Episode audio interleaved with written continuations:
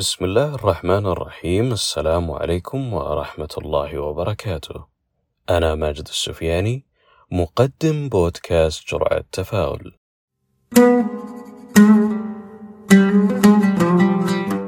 نشاهد دائما ناس من حولنا بمظهر مشرق وجميل مثلا يملك سيارة أنت تحبها يقتني ساعة تعجبك ماسك منصب تطمح إليه. يمارس وظيفة أحلامك. وشي طبيعي أننا نتمنى نكون بمكانهم ونبدأ ندخل في ميدان المقارنات معهم. تعودنا على أن يتم وضعنا في كفة المقارنات منذ الصغر. كنا نسمع شوف فلان جاب درجات أعلى منك. شوف فلان الثاني جاب درجات أكثر منك. شوفي فلانة دخلت تخصص أفضل من تخصصك ونتأسس على أنه المقياس الوحيد والعلامة اللي تشير إلى مدى تقدمنا من عدمه هو المقارنة ولا شيء غير مقارنة أنفسنا بالآخرين. وكم هو أمر مرهق ومجهد أن نكون في مقارنة وسباق دائم مع الآخرين بهدف أننا نكون نسخة طبق الأصل منهم.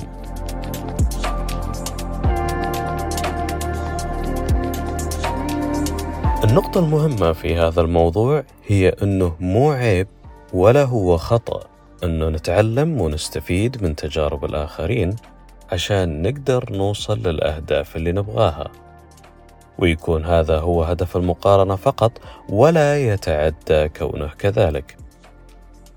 ولكن أن نكون نسخة أخرى من الآخرين فقط لأن شكلهم الخارجي جميل وحياتهم تبدو أفضل فترى حنا ما نعرف الأمور المخفية في حياتهم الخاصة. اللي يمكن أنك ما تتحملها أو تتمناها لنفسك.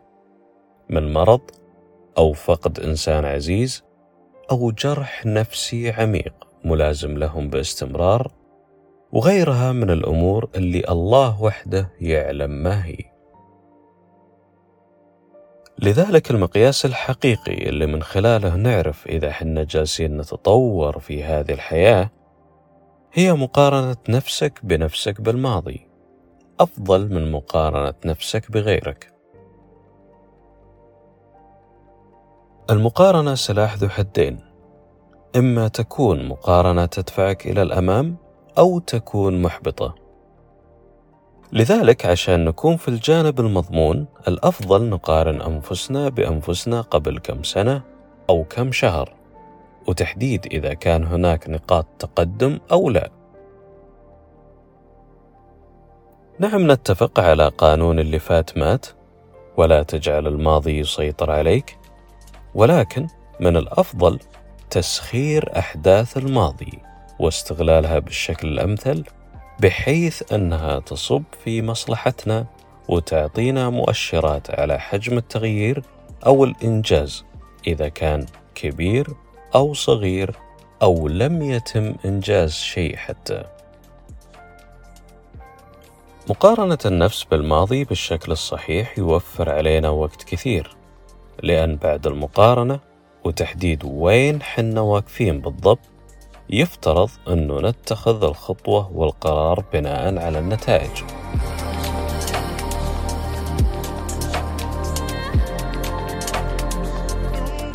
يجب أن نركز على أنفسنا فقط ونحقق ما نريد بطريقتنا المميزة وما نكون نسخة مكررة.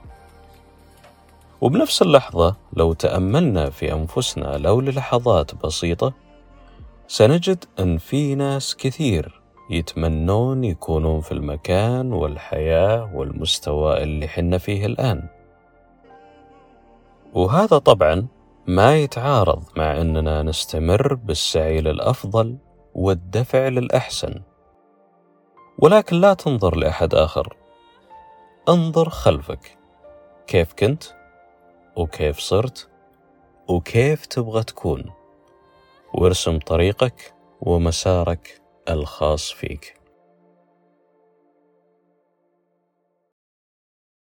وفي الختام تذكر أنه لا يوجد إنسان يستطيع مساعدتك غيرك أنت. وهذه جرعة التفاؤل اليوم وأنا ماجد السفياني والسلام عليكم ورحمة الله وبركاته.